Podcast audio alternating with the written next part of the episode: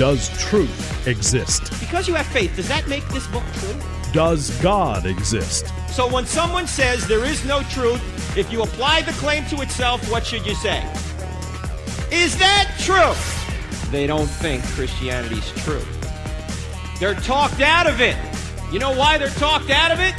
Because they've never been talked into it. Cross examining skeptical and atheistic views. Welcome to Cross Examine with Dr. Frank Turek. Welcome to the I Don't Have Enough Faith to Be an Atheist podcast. This is the midweek edition, and we are going to be bringing you an incredible topic. My name is Jorge Gil. I am covering for Dr. Frank Turek today, and I have my friend and colleague, Dr. John Ferrer, and he's going to bring us an amazing topic. John, tell the audience what are you going to be talking about today? I'm going to be speaking about a topic that is really close to my heart uh, it's an issue that my wife and I have worked over in different churches where this teaching came up. You might call it the health and wellness gospel. It's kind of a hmm. variation on the um, health and wealth gospel, or sometimes called the prosperity gospel. Sometimes in, yeah, I was going to say. Yeah. yeah. in the line of the prosperity gospel that I mm-hmm. got to have enough faith in order, in order to be well because that's what God wants for my life. Yes, yes. You the idea is that God wants everybody to be well. Sickness mm. is never God's will for your life, and God doesn't want or cause anyone to suffer from physical ailments. That's that's the heart of this uh, this idea. Uh, so, in other often, words, yeah. So, so, in other words, what you're saying is uh, those who put forward this idea are saying that all the things such as sickness and ailments come directly from the devil, and God has absolutely nothing to do with it. Uh, come from the devil or from people and their sin, or come mm. from the fallen world. Um, but it, it's it's kind of a simplified account of of suffering and hardship in the world. Okay. It's it's when you combine it with this doctrine that God wants everybody wealthy, then it becomes the health and wealth gospel or the more traditional prosperity gospel. But if you take out the wealthy uh, element and it's just that God wants everyone to be well, then you might call it the health and wellness gospel mm. or just a brand of faith healing. Uh, I don't know of a set term for it, but it's a distinct category of thought that uh, my wife and I have run into. And it's it really hits us hard because we both have chronic illness. I've got asthma, which hasn't been um, that debilitating. You, I've learned mm. to cope. It's part of the hardship in life. I don't consider myself um, to to be a victim, um, right. but the the kind of health struggles that my wife Hillary has had. And if you don't know about Hillary, she's the founder of Mama Bear Apologetics. She travels around and speaks and teaches uh, from the books that she's written. Um, and I travel with her in part because she has chronic illness. Mm-hmm. I'm not mm-hmm. going to go into all of it here, but it's the kind of thing that sticks with her. And we've been in church services before where a guest speaker comes up and begins to preach that God wants everybody well and that by the power of your declarations and the, the fervency of your faith, you can abolish any sickness or ailments from your household by the, the strength of your faith and the declarations you make. That's health and wellness gospel. And okay, that me, was, yeah. Well, let me say, now that you say that like that, how does this relate to, let's say, the, this faith healing movement? Right? Because I come from a from yeah. a Hispanic background, and I know that that's very prevalent in the Hispanic charismatic church. So how how does that uh, correlate to what you're saying? Well, it, it could be thought of as sort of a species or or a degree of the faith healing movement. Mm. Um, many people who hold to this health and wellness gospel uh, will say that it's okay to go to doctors, but you don't need them as much as you think you do, if at all.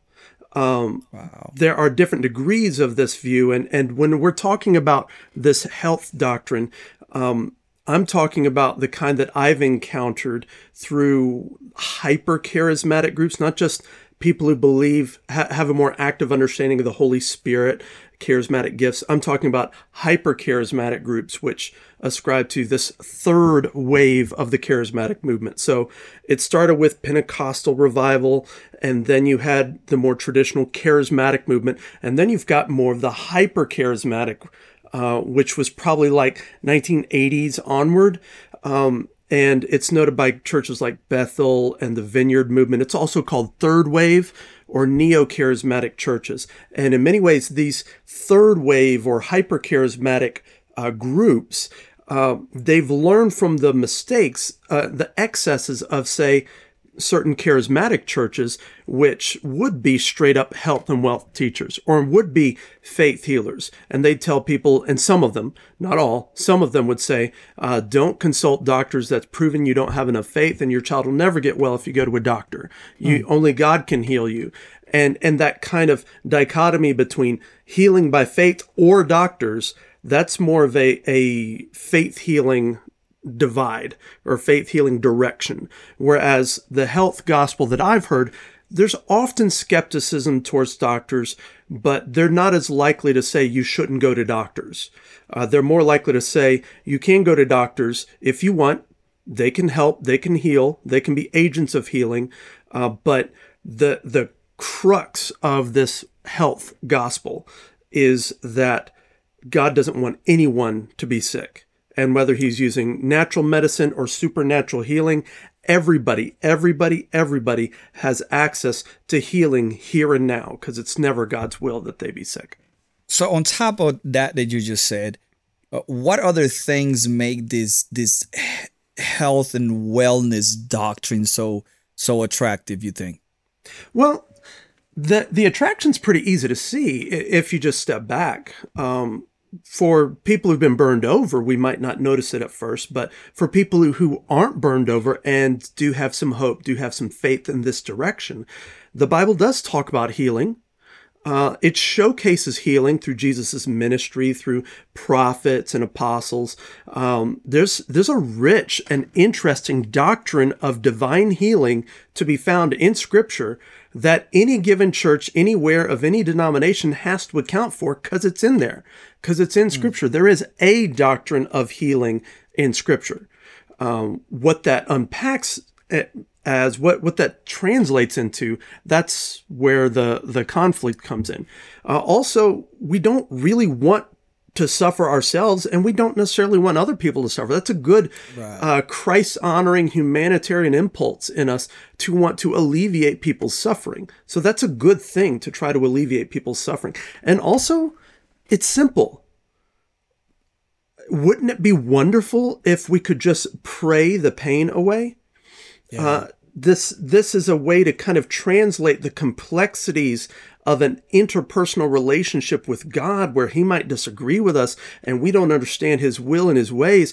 It translates that interpersonal complexity into something that's closer to a formula. And everybody wants that.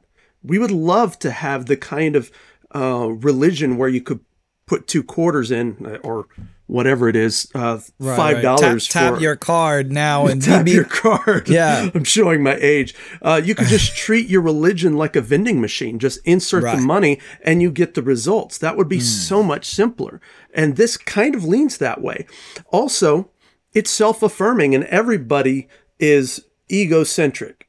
We we start thinking us first. If you look at a picture, a group picture, say say you go open up your your uh, uh, high school, um, I don't know, gamers club or your uh, football team or cheer squad, who's the first person you look for in that group photo? Yourself. You because mm-hmm. we're because we're egocentric. We are self-serving. Now that's not necessarily a bad thing though it easily and quickly becomes one but the golden rule itself hinges on this basic. Uh, do unto others how? As you would do have them do unto yourself. Mm-hmm. love your neighbor as yourself. The reference point that it's assumed we know and understand is what do we want that's mm-hmm. the thing we know. That's what we're familiar with the most because that's what we focus on the most. Mm-hmm. But that's the moral. Um, that that's where we start our moral calculus to be able to understand what's good. I should treat others as I would like to be treated. Oh, okay, now mm-hmm. that makes sense. And so the self interest isn't necessarily bad, though obviously it quickly becomes selfishness and, you know, making an idol out of ourselves. But there's another thing that I think is, is more subtle in the appeal of this health doctrine, and it's that it lends a sense of control. Hmm. We all want a little more control over the circumstances in our lives, over our environment, over where we get to be in this big story. And this creates a sense of, oh, I have more empowerment than I would have thought otherwise, than naturally afforded to me. Isn't that interesting that it, it it turns the gospel in his head that we ought to be relying on God and in this you kind of relying on God but you kind of the one Yeah. pushing the buttons right you're like you Yeah. say you're kind of deciding what to get out of this this Yahweh vending machine you know of health Yeah. right it's very interesting so there are good things and bad things about you know ideas like this can you tell us a little bit about the good and then ease into maybe a, a critique of why we should be aware of this and, and I- i mean knowing that this hit home i'm sure that you have done some deep dig deep in on the topic so i'm sure that our audience wants to hear it Yeah, this this topic, um, it, as as you point out, as you acknowledge, it does hit close to home for me. I, I mentioned Hillary earlier. I mentioned my own um, uh, chronic illness, and uh, I think a lot of people can relate. A lot of people see uh, passages in scripture about how Jesus healed everybody who came to him. We see Elijah healing. We see the apostles or the disciples before the risen Christ, they were healing. And then after the risen Christ, they were healing. And we see Paul talking about different healings. And that's in scripture. And, and we yearn for that. We want that in our lives. And yet when we pray, it doesn't always get answered. Sometimes it does. Uh, but one of the good things about this this doctrine that I don't want to want to skip past is that it's partially true. There is some truth to it. We don't get this just out of thin air. We get it from Scripture. It's just a, and a stretching beyond what Scripture really permits. That's how we get to this doctrine. Um, it's partially true, and even as I acknowledge that good aspect of this teaching, uh, we have to step back and say some of the most insidious lies are almost true. That's what makes them so dangerous is they're so close to correct that they they slip past all the defenses, all our guards, and finally get in close to a vulnerable part in our hearts, and then the error comes out. Then we realize, oh, it wasn't quite right. It wasn't cr- quite what Scripture teaches. This isn't exactly how Jesus does it. It's just a little off. Uh, so that partial truth is a good thing, but it also means it can be especially dangerous because it can get past our defenses. Because it sounds like, hey, they mentioned Jesus. They're quoting Scripture. They're getting this from the Bible. Oh, they're they're talking about the gospel. I agree with all of that stuff. And then they say, oh, God wants everybody well. It's never God's will that people be sick. So it's it's got a biblical basis there, um, and biblically we do know healing miracles do happen. yeah I didn't just say they did happen, but they do, or at least they can happen. Now I'm Yeah, not gonna it's- it's- gonna go ahead. It's God's prerogative. Yeah. And I think that that's one of the things that if God exists and He does, then we have to be open to the possibility of miracles. And we've seen um, accounts that are well documented of modern day miracles. Yeah. Yeah, there's a lot of hucksters out there. And, and I think we all can uh, admit that. There's a lot of fakes and frauds out there, a lot of charlatans, money grubbing, and whatnot. I'm not claiming that everybody who says God healed me is falling in that camp, but there is that camp. It does exist. But as you pointed out, Jorge, um, we're dealing with something that transcends the what's called the cessationist continuationist debate. Cessationists say these sign gifts, these particular charismatic gifts that that showcase God's power in spectacular ways and draw attention to the gospel and people get saved. Cessationists say that was for the first century at the latest, maybe hmm. 120 or 150 AD, uh, but tho- that's not happening anymore. Cessationists say it has ceased, cessation. Hmm. Continuationists say it's continuing, it's still ongoing. We don't have to dive into that debate to acknowledge that God is omnipotent. So if hmm. God wants to heal him, you and I aren't stopping him. Nobody's stopping him. If God wants to do a healing, he can, regardless of what these theological camps say. Another appeal about the the healing gospel or or this health gospel is that of course it's attractive in that it can draw people to the church to hear more about this and maybe find healing. I, I know of uh, Nabil Qureshi. He he died a few years back of stomach cancer, and he went to uh, one of these churches uh, to find out more. Now, now he was a believer, but how many people aren't believers? And you know they've tried everything, and they're like, Right. "I'll do what I can," and, and Yeah, you can't yeah, really yeah. fault someone for for for that. For trying, they go to yeah. church for hoping. And so they might get there and they might actually hear enough of the gospel and come to meet Jesus so Mm. that whether they're healed or not, they still have that core thing in place. And so, whatever good God's bringing out of these churches, I do not dare want to squash that. And I don't want to make it sound like all of these churches are totally wackadoo cults. I th- I Some of think- them do have the gospel right. Right, and I think that's one of the things that we want to say that when we, you're saying that some of these, um, I think you call it uh, hyper, Hyper charismatic or third wave charismatic, or yeah, neo third wave. Yeah. yeah, we are not putting every charismatic brother No. and sister in this category. So we have to be very careful and and we want to let our audience know that that's not what we are doing that we are very charitable even with those who are within this hyper charismatic um, uh, line, right? So, with that being said, there are places where we have to be careful uh, as Christians, have to be discerning. So that's all we're trying to say. Yeah. Yeah, that that's a really important clarifier because we can't make sure that this podcast only goes out to the people that are part of problematic, especially problematic churches. In the real world, you're going to get a mixture. You're going to get. Uh, I haven't yet met a pastor who didn't accidentally say a little heresy here and there. I haven't yet met an atheist who hasn't said a little truth here and there.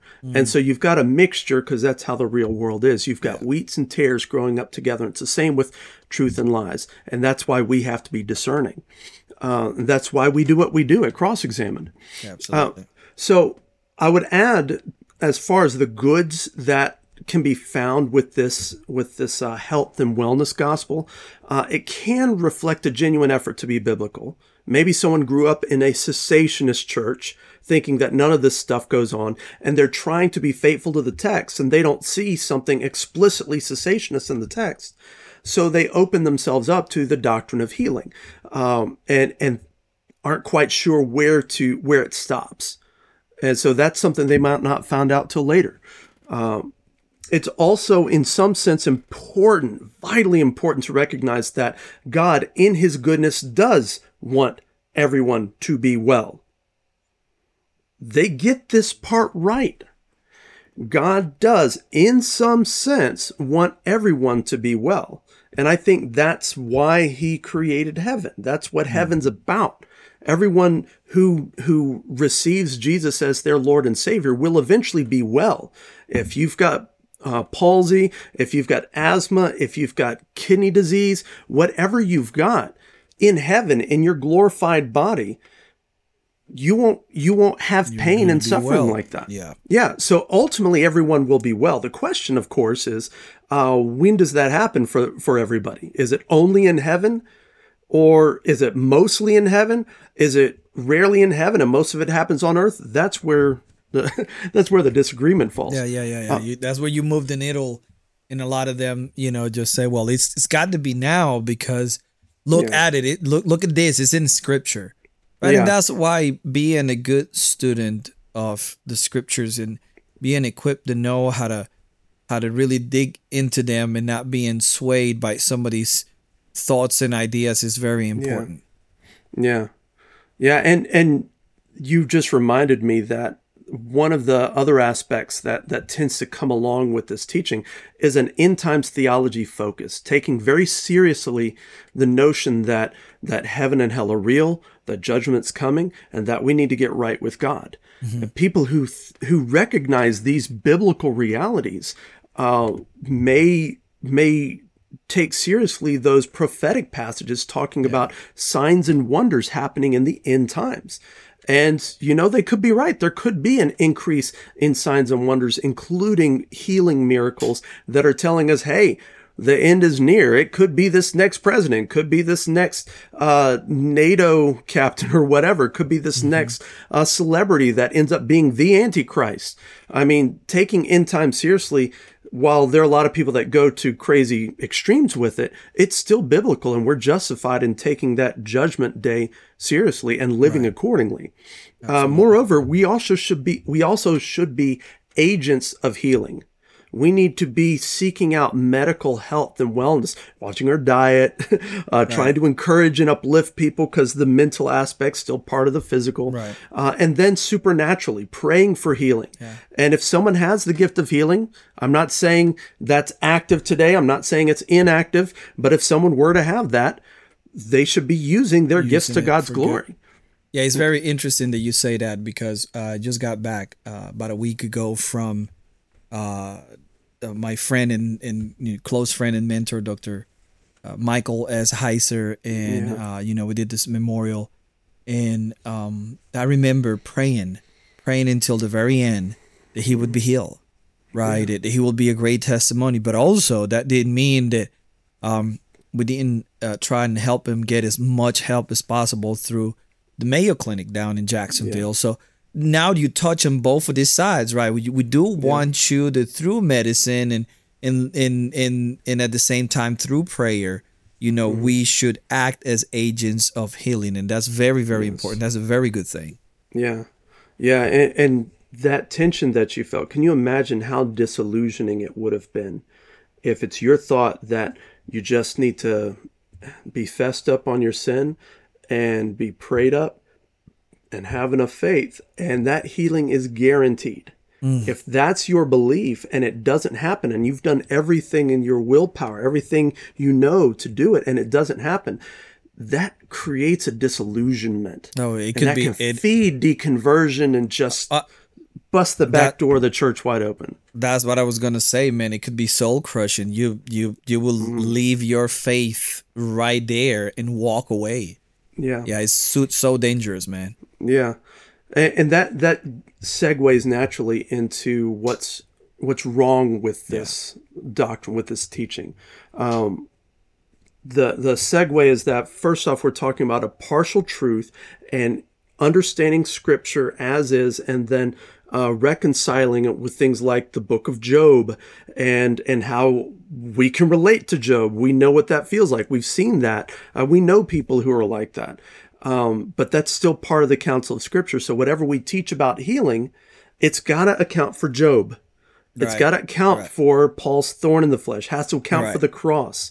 Yeah. Uh, that if there was a way to do this that didn't involve death and suffering and pain and sickness, then then Jesus should have come up with something better than a cross to do it. If those were all secondary, unnecessary, they didn't serve some redeeming value.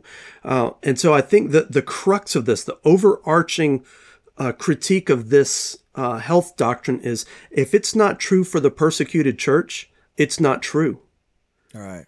if it doesn't work in Christian churches in Iraq, where people, if they just say the name of Jesus in the wrong way, they might get arrested and killed. If it's not true for them, then it's not true. If it doesn't work for them, then it doesn't work for the Bible and for Christ. Right. Uh, now, if I had to unpack this, in sum, the health and wellness gospel, it reduces the Bible to a spell book. Right, Say was- these words and God has to has to give you what you requested. when you said that um one of the things that you know they usually so it's like they they reduce God into a formula. So things that came to mind with spells was was uh you know the the the, the things that you see on these TV shows where they say something and poof something happened. So that's that's very important. We Yeah. have to make sure that we don't do that with God. Yeah. Yeah. It reduces the Bible to a spell book. It treats God like a vending machine. Again, depersonalizing, trying to reduce it to a, an easy to control formula. It also, and this, this really gets me, it blames the victim. It blames the victim. It says mm. that sickness, that ailment, that hardship that you're facing, it's because you didn't pray hard enough. Fault. Yes, it's, your, fault. Oh. And that and that just adds insult to injury, and that's that's what gets me hot. When I heard that teaching at that one church, I don't want to name any names. I don't think the leaders of that church knew what was coming and saw it coming when they at, had a mm-hmm. guest speaker speak that. So I don't want to cast any shadow on or shade on that church. But when I heard that, Papa Bear came out. I want to I, I want to start fighting somebody over that because they just kicked my wife while she's down and at that time she was pending a cancer diagnosis.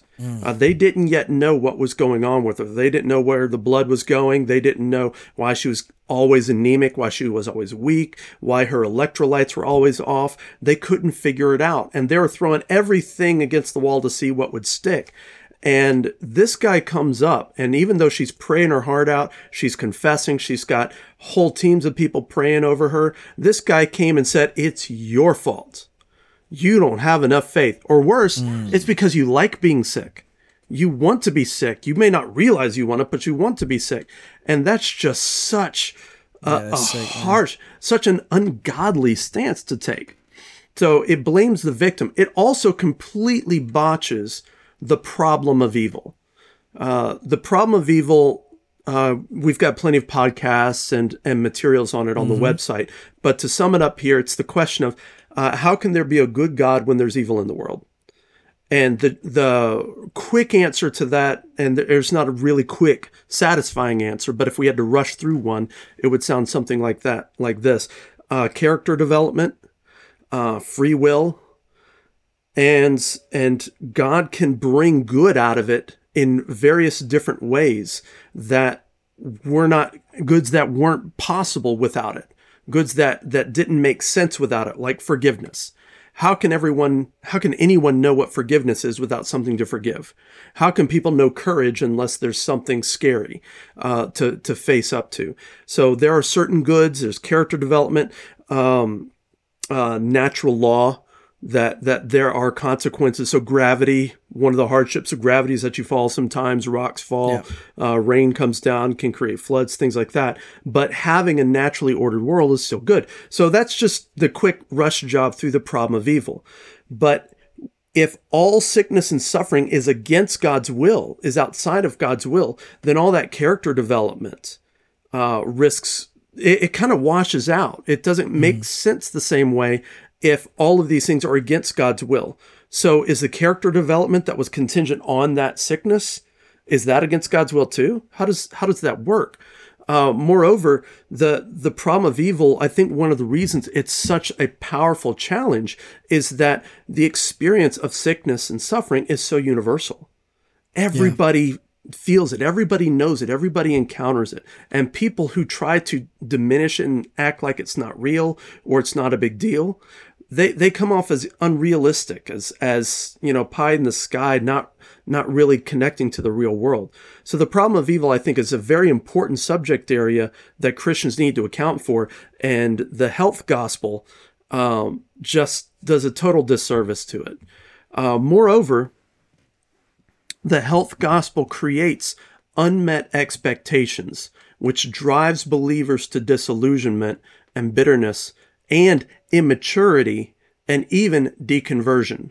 Yeah, that's what we said earlier. It's very, very Mm-hmm. dangerous because it can crush somebody's soul if, you know, X, Y, and Z or so and so don't get healed or I don't get healed. Yeah. It can really uh, push you over the edge when it comes to your your faith. it can set a roadblock in your spiritual maturity because you're stuck at that unresolved uh, uh, crossroads. You don't know how to go forward and, and emotionally, spiritually, psychologically. You can kind of be handicapped right there because that's the point where you felt abandoned by God. That's the mm. point where that unanswered prayer left you not knowing that you could trust his hand anymore. So you, you didn't feel safe or comfortable or willing to keep walking with him. because you thought he mm. let go of your hand and just abandoned you to sick- sickness because it was your view that God doesn't allow sickness. God never wants sickness in your life. Well, what if he does? What if he does want sickness in your life in this in the broader sense Or of his sovereign yeah. will? Not, yeah, in the sense of his permissive will, as opposed to uh, his efficacious or effective will. Yeah. So um, I'll come back to that point.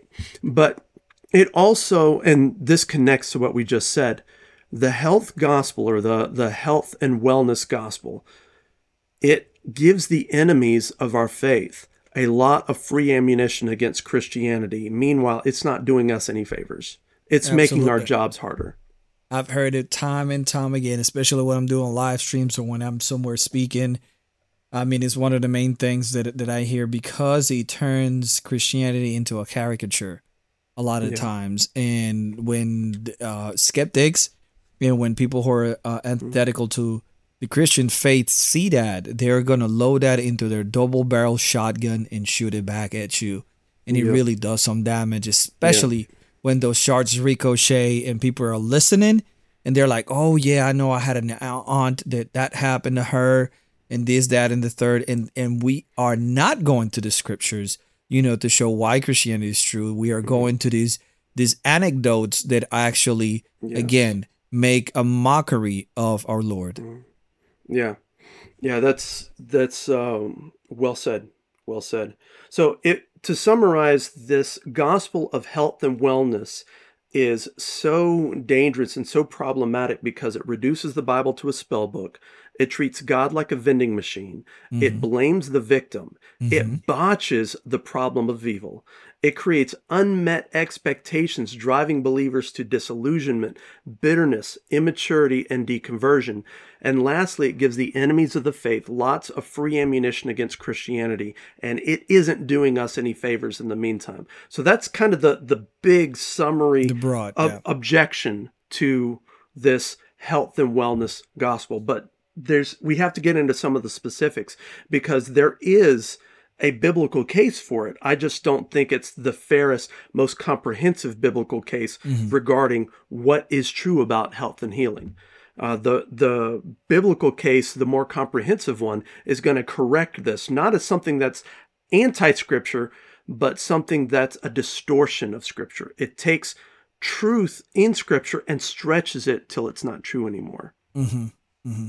That's interesting. So, theologically speaking, biblically speaking, what what what can you tell us uh, in terms of of going over this, you know, health and wellness doctrine, and how can we really get into it with with with, with God's word? Well, first off, when you're coming to the text of Scripture, um, how you interpret the Scripture isn't always obvious. The same text can be interpreted in different ways. And so we've got that challenge of how do we figure out what it really means? And that, that art and science of discerning what does it mean, that's called hermeneutics. Uh, normal people just call it interpretation. Um, how do we do it right? Well, one of the ways, one of the, the tips and strategies for for doing biblical interpretation correctly is uh, trying to let it speak in its own voice. What do the authors most likely intend to say? and try to get at what they were most likely trying to say at that time in their context. It, it's not going to mean something now that it never meant back then, at least generally speaking. Uh, so when we come to the text of Scripture, we should understand, for example, general truths like we see in Psalms and Proverbs and a lot of the poetic literature. These are generally true. They're not necessarily explicit promises for everyone everywhere. So if you find a psalm or a proverb about how this practice, this behavior, this word heals or brings healing, you can't treat that like an exact promise in every case. It's a general truth. It's elucidating a principle that gives us wisdom because that's how wisdom literature works. If it wasn't wisdom literature but was saying this is exactly what you need to do every time, that would be the law. That's a different genre of scripture. The Torah, the first five books are devoted to here's what you should do. If this happens, mm-hmm. do that. If that happens, do this. It's it's a different category of scripture. So one of the problems with health and wellness gospel teaching is that they tend to look at a general principle and will treat it like it's an exact promise every time. Hmm. Also, there's a tendency to to get sort of the time frame confused by mistaking promises that are guaranteed for heaven as if they apply here in human history here and and now. now. Yeah. Yeah. But according to Revelation 21 4, full healing isn't guaranteed till heaven. There, hmm. there's a, a level, a degree, a kind of healing that that isn't suited for this place just yet. The the wheat and the tares need to grow up together a little bit more before the harvest, and that means that we're going to have the tares, or uh, continuing with the biblical language, that's going to be the the sinners, the non-believers, but but broadly, uh, all the effects of the sinful world are still allowed to keep doing their thing. And that's going to be hampering and, and restraining us. But here's the good thing, and here's where problem of evil comes in. This creates a context where we can grow as disciples. We can learn and grow stronger through resistance training. We can practice uh, authority and growing in spiritual maturity because according to Genesis 1 and Revelation 22, we were designed by God to share authority as delegate authorities under him. The image of God, we're image bearers. If if someone has the the uh, signet ring of the king, his image, so to speak, that's uh, that's entrusted to someone who represents that God or that a king or that that authority, and that's what we're supposed to be doing. And this context with sin, with rebellious people, with people who are using their will against God's will, this creates a context for us to learn judgment, authority, decision making, and how to rule in ways that will bring honor to Him so that when we're in heaven and we judge the angels, it won't be our first time making Right. making God honoring judgments. Yeah. Absolutely. So we're in the here and now, and heaven is not yet. Uh, but we look to heaven. We've got little peepholes into heaven, and people who who get those two, who overlap them too much, can get confused as to what's true now versus what's not going to be true till heaven. Also, another line of biblical critique is that this doctrine confuses God's effective will and his permissive will. So there's a few theological distinctions that we can make here. So we've got God's sovereign will, God who is in control of everything, has ordained and, and orchestrated everything so that nothing ultimately happens without at least his permission. There is not one event that has ever surprised God, ever. Uh, now, did God directly do every one of those things? Not necessarily. He can indirectly do it, He could permit it. Um, but God is sovereign over all of these things so that everything ultimately falls within His will in the broadest sense. But when it comes to things that would implicate God as sinful or sick or deviant, we have to we have to recognize that there's different kinds of will going on here. There's permissive will, what God allows, and then there's his effective will, what God achieves. We could also talk about his dispositional will, that is, what pleases God. God is pleased by uh, praise and worship. God is pleased by obedience and charity and love and sacrifice and truth and goodness. He's pleased by all of those things. So there's a sense in which that is God's will. And that which displeases God, that is not part of his dispositional will. He hmm. doesn't want that. Now, can something happen that God doesn't want? Well, sort of yes, but sort of no. Can something happen that's outside of his sovereign will? No. Can something happen that displeases God? Sure, happens all the time. And so, if we don't make these important theological distinctions, we can get ourselves really confused. And I think this doctrine hinges on a fundamental confusion between efficacious versus permissive will. Interesting. Interesting. And tell us, um, I know that we're looking at the the scripture. Is this truly something that we can say, put our finger on and say, hey, this is is is this biblical really all the way? Or is this something that is just borderline on on eisegesis and and and bad interpretation? How how would you go about looking into this? Well, I would say it's not biblical enough, and that's where it gets off track. Uh, it's a biblically starved theology. It's fed quite often with a few proof texts that outside of the larger context, outside of the larger story and the narrative, it sounds like an explicit promise that pray and God will heal you. As long as you say these words, as long as you say it's in Jesus' name, or as long as you declare it, God will heal you. And we take that outside of this context and then keep feeding our biblical worldview with just those proof texts. And we end up kind of starved of the whole counsel of Scripture. As, and so it's it's like only having one color food and only one uh, nutrient type on your plate at any given time. You could be fat, overfed, and still be malnourished because yeah. you're hyper focusing on part of what God's revealing without the balancing, rounding out of the rest of the counsel of Scripture. That's a good way to put it. Yeah. Yeah. So, for example, the the health and wellness gospel tends to be very weak on Job, the book of Job, the story of Job, and all the different aspects of scripture that touch on the similar problem of why does God allow evil in the world?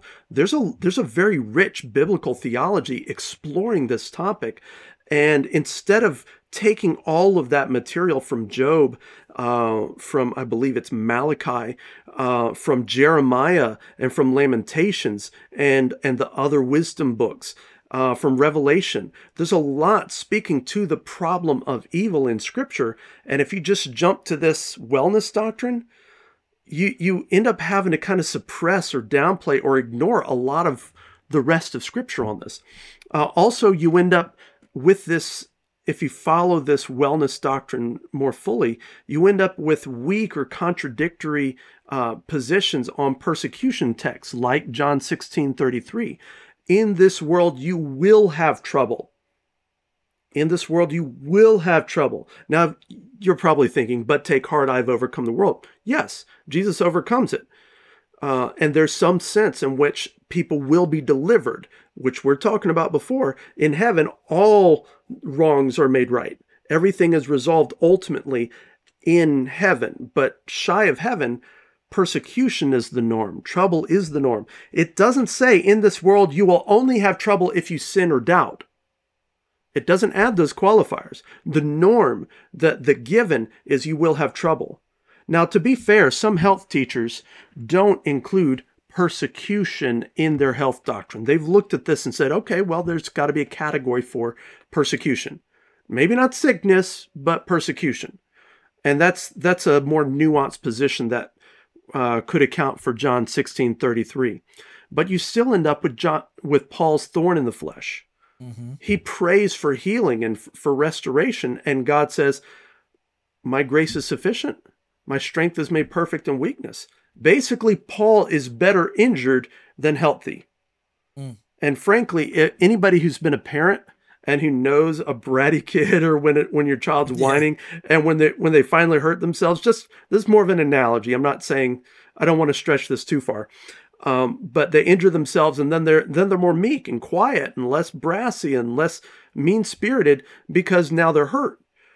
Frankly many of us haven't really matured beyond that to where we need uh, a thorn in the flesh to keep us humble to keep us wise to keep us uh, level-headed and I think God knows that about us. And when we're honest about ourselves, we know that about ourselves. Mm-hmm.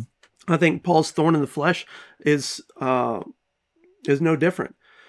Uh, also, Scripture dignifies the body, and I even wrote a, a dissertation on this topic called Body mm. Ethics, um, and that includes health and wellness. Health and wellness as concepts are included in how Scripture dignifies the body. It's good to be healthy. It's good to cultivate wellness and well being.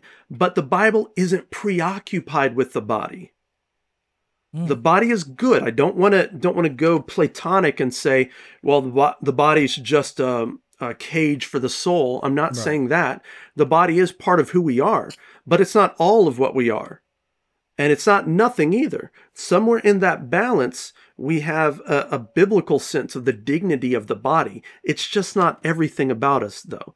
Our bodies, in terms of health, fitness, and wellness, is to be offered up to God as a living sacrifice. sacrifice. Romans 12, 1 and 2. And in this way, the apostles could rejoice in being counted worthy of suffering for Christ. It's not that their bodies weren't important or that pain and injury didn't matter, but that discipleship was so valuable that purchasing discipleship at the low, low price of persecution was a bargain in their eyes. We could add another aspect of the the scriptural critique here is that not only is the health and wellness gospel a bit uh, starved of of a robust whole counsel of scripture, but even the scriptures that health doctrine does interact with, it often misinterprets and misrepresents mm-hmm. them. In biblical history, miracles, and by miracles I'm I'm talking uh, the strong sense of of interact interventions of God that testify to his message and his character and point attention back to him.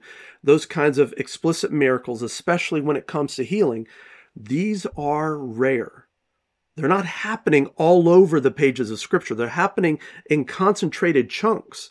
But we tend to skip over the the 400 years that Israel spent uh, in Egypt before the plagues and the big actions of God we tend to skip over the 30 years between uh, Abraham when he first heard from God and the time he finally had Isaac and saw a miracle testifying that that really was God's voice. We tend to skip over the lag time in between the the mirac- miraculous interventions, but that's where most of history is. Is that lag time in that distance between miracles. But you you do see miracle history in Scripture. You see creation. You see uh, the time of Abraham. You see the time of of Moses. Uh, you see the you see Jesus and the disciples. There's lots of miracles happening in different spots, but they're concentrated with big wilderness gaps in between. Mm-hmm. And that's what most of human history is like. That's what most human experience is like. So we should kind of, from a biblical perspective, expect miracles to be rare. We should yeah. expect them to be rare. And yet, one of the emphases of um, many hyper charismatic churches, I can't say all of them, I don't know about whether all or the majority of them are like this, but many are. They'll teach that the, the miracles that Jesus and the disciples did are just as relevant for today and we can all do that. We can mm. all have all the the sign gifts and we can all claim healing ourselves from whatever sickness we have. And that's kind of assuming that those gaps in the biblical report of how miracles work those gaps are an anomaly when in reality that's the majority. This is the, mo- the norm yeah. Yeah. Yeah. But taking taking it text by text, I want to look at some of the key passages that health doctrine teachers will focus on. Uh, one of the biggest is going to be James 5 14 through 16. I'm going to read it in the NIV and you'll see why in just a moment. James 5 14 through 16. Is anyone among you sick? Let them call the elders of the church to pray over them and anoint them with oil in the name of the Lord. Hmm. And the prayer offered in faith will make the sick person well. The Lord will raise them up. If they have sinned, they will be forgiven. Therefore, confess your sins to each other and pray for each other so that you may be healed. The prayer of a righteous person is powerful and effective. There, it says right there. Right. Get the elders together, pray, use some anointing oil, and you will be healed. Right there. Biblical yeah. promise. I'm claiming it for myself. I decree it, and it must happen. Now, hold on a second. There might be a translational issue here when you dig down in the text. And, and I don't want to play the Greek game. I'm, this isn't like uh, competitive nerddom here, but yeah. I want to make sure that this unusual passage uh, is not an anomaly and that I understand it correctly. And when we come to tough passages or passages that teach different from what seems to be normal, seems to be common, it's fair to step back and say, okay, what's the word here? What does this look like in the original languages? If we can do that, if we can pull up a Strong's Concordance, we might have an advantage in getting to what James was talking about here. And I think one of the big issues is there is a translational issue. The word, the phrase translated make the sick well, if you look at a different translation, say the ESV, the English Standard Version, or the Net Bible, uh, and others, I think the the conventional translation of this now is not what the NIV says, but what the ESV says. It says, "And the prayer of faith will save the one who is sick." Mm. Will save the one who is sick. Why does it say save? Because the word is sozo, which in Greek the the most common translation for sozo is or soze. It's it's uh that's the how it trans that's the actual word. It's a ver- it's a uh, form of the word sozo. Um, the normal translation for sozo is to save. And, and so, why would the prayer of the faith save the one who is sick? Well, that would make sense if the sick person was on their deathbed. This is quite possibly talking about last rites. If someone Mm. is sick and is still unforgiven, still in their sins, or still not sure where they where they stand with God, let's get first things first. Let's make sure they know Jesus so that if they die, they're going to heaven. Last rites, I think, is a great account for what's going on here. Now, I think this is still dealing in the ballpark of healing, but I think the first things first that it's focusing on is getting right with God. And that's why it says, um, I'll read the ESV here. And the prayer of faith will save the one who is sick. The Lord will raise him up. That could be a notation about resurrection. This Wow, is going to be a person yeah. who can be resurrected. And if he has committed sins, he will be forgiven. So it's talking about being saved, being resurrected, and being forgiven. That makes sense if their eternal soul was the, the thing most concerning here rather than the condition of their body. Not that the body's unimportant, but salvation and going to heaven is the more important at this point. And then, then it says in verse 16, therefore confess your sins to one another. The focus here isn't on physical healing. Physical healing's present, but that's in the background because salvation and forgiveness and confession and resurrection is in the foreground. Therefore, really good. confess your sins to one another and pray for one another that you may be healed. The prayer of a righteous person has great power as it is working. Hmm. So that that's one of those passages. That's that's a proof text. That's one of the key Yeah. passages used to defend this notion of of guaranteed healing if you just pray and have faith. That's really good the way that you did that, John. Let's pick up just a couple of more before we wrap up uh, because Sounds we want to make sure that our audience see how this works in terms of the passages that are used in Yeah. order to show that this position is true. So Yeah. before you conclude the episode today, let's go ahead on and do a couple more. Okay, so let's take a look at Exodus fifteen twenty six. Um, this is in the Mosaic era, so Moses, uh, in the time that he's he's about to be giving out the law. Mount Sinai's coming in Exodus twenty. We're in Exodus fifteen right now, and it says, "If you will diligently listen to the voice of the Lord your God, and do that which is right in His eyes, and give ear to His commandments, and keep all His statutes."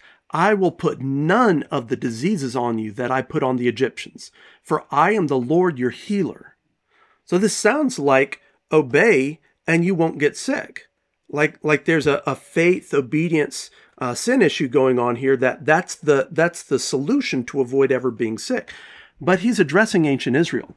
This is a conditional promise under the Mosaic law, which Jesus fulfilled the Mosaic law. We're not under the Mosaic law anymore. We're under the law of grace in Christ. Uh, that's in Matthew 5. I think 517. The conditional promise under the Mosaic law. And it refers to a general collective truth for Israel, ancient Israel. Now, I, I don't buy into replacement theology. I don't think that the church just replaces Israel. Uh, there's there's a sense in which we're grafted in, but we aren't replacing the whole tree. Uh, I think there's still a, a future role that God has in store for for biological, literal, historic, genealogical Israel. Uh, but back then, what applied in that theocracy, that that you might say church state fusion, that was theocratic Israel, um, there are promises that God has for them that don't extend to people who aren't part of that theocracy, who aren't under the Mosaic covenant. And and even for them, what would you say, for example, when they go into battle and God has promised them victory and they still lost 30 troops? They might have wiped out 3,000, but they still lost 30 troops. That's 30 troops that coming back, their families don't get their, their husband or their father back. Is is God's will that that they suffer? Or is God's will deliverance for them? Well, you end up with that that that tricky territory of collective versus individual fulfillment. God has promised them collectively as a whole nation, not just as individuals. This isn't extensive to each individual, it's generally true for the whole group. That's critically important. And so Exodus 15 26 doesn't necessarily apply to individual Christians in the church era outside of the Mosaic era and who aren't part of genealogical Israel. Uh, lastly, we'll cover one more verse here. Isaiah 53 gets mentioned a lot. Isaiah 53, verses 4 through 5. Surely he took up our pain and bore our suffering, yet we considered him punished by God, stricken by him, and afflicted. But he was pierced for our transgressions, he was crushed for our iniquities. The punishment that brought us peace was on him, and by his wounds we are healed. You'll hear people quote that phrase, and That by his wounds we are healed yeah. um, in context, yes, is there healing that's going to come in heaven? Absolutely. There is a literal fulfillment of that. And there are peeks and glimpses into that even here and now that people can find find healing. It's not guaranteed and it's not in every case, but it's generally true that we can have healing in our relationships. We can have healing in, in our family. We can have healing in our bodies. Uh, we can have feeling in our healing in our minds. Uh, but the healing that Jesus brings first and foremost here is messianic prophecy fulfillment. Jesus is going to confirm that he's the Messiah by healing people on earth. And he did that. And he's going to complete the project in heaven. And in, in the meantime, there's still going to be generally some healings, it seems to be, but those aren't guaranteed in every case if we follow the right formula.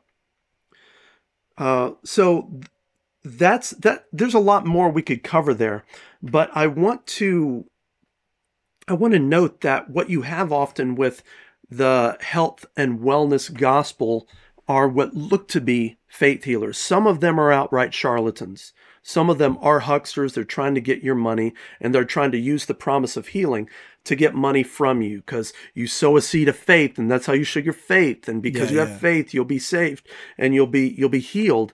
And they exploit that and it's emotional manipulation and it's despicable. Uh, but some of the ones might actually be well intended. And even the well intended ones, I think it's important to compare what they're doing with what Jesus did. Jesus set the standard and he continued it through his disciples who became the apostles after the resurrection. This is what healing looks like. Jesus and the apostles healed every kind of disease and every kind of sickness among the people. But modern day faith healers will only heal selective diseases, such as leg lengthening, which is an easy parlor trick, uh, or back pain or arthritis, or things that could be psychosomatic. Uh, these are very hard to confirm and very hard to disconfirm, and that's why you see those kinds of things uh, proliferate. Because who can tell if it's if it's legit?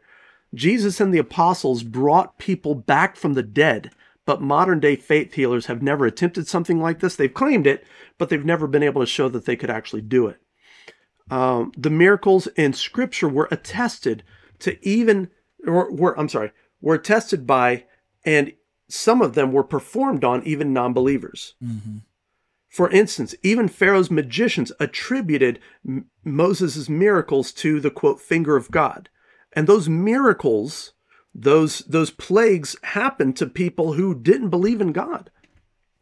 Uh, moreover, Jesus' enemies didn't deny his miracles. Instead, they attributed his miraculous powers to Satan. So they said they happened. They just they just got the source wrong. But by contrast, secular investigators have repeatedly debunked the miracle claims of faith healers, showing that they are demonstrably false. Now, these last four points come from I want to give credit where it credit's due. A guy named James uh, Rochford, Rockford, in an article called Faith Healers on his site Evidence Unseen. And the next bit comes from gotquestions.org uh, on uh, Are Faith Healers for Real?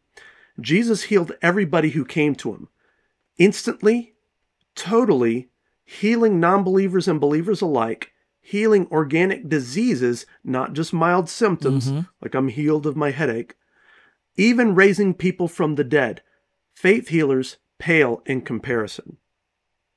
So we've got a substantial difference between a biblical, well rounded doctrine of healing versus the health and wellness gospel, which all you have to do is add some wealth, and it's the health and wealth heresy, prosperity heresy. Um, this is very dangerous. It's especially insidious in that it punishes the victim and says it's your fault. And that's what gets me so indignant about this. Mm-hmm. But I want to step back and, and invite anybody who goes to a church like that or who's been teaching that, please reach out to us and let's have a conversation on this. I think there's lots of genuine, Jesus loving, God fearing people who've been snagged and brought in by this doctrine, and they, they are acting out of compassion. They mean well. And I want, want all of you out there who might be hearing this, who might be tempted by this doctrine, uh, to take it to Scripture. Uh, fact check this, correct this, uh, comment, interact with our materials on it. Let's hear you on this and don't break fellowship just because we disagree with you. Let's mm. instead try to come to some resolution so that we're both understanding uh, the God who heals all the better. Amen. Well said, John. And thank you for for really putting uh, pen to paper, for uh, researching, for uh, doing all the work that you do here uh, for us at crossexamined.org. And and thank you for continuing to bring in these these these super relevant topics today um, on our podcast and on our writings. If you guys haven't read any of John's blogs, make sure that you make your way to crossexamined.org. He writes there also if you want to interact directly with John, you can go to the community. Just go to crossexamined.org. Uh, uh, you know, click on community, and you can join the community there. And also, don't forget, uh, this Friday we're going to have Frank back for the uh, the main podcast edition. And with that being said, thank you all for listening to this midweek. I don't have enough faith to be an atheist podcast. John, Thank you and thank everybody that are listening and God bless.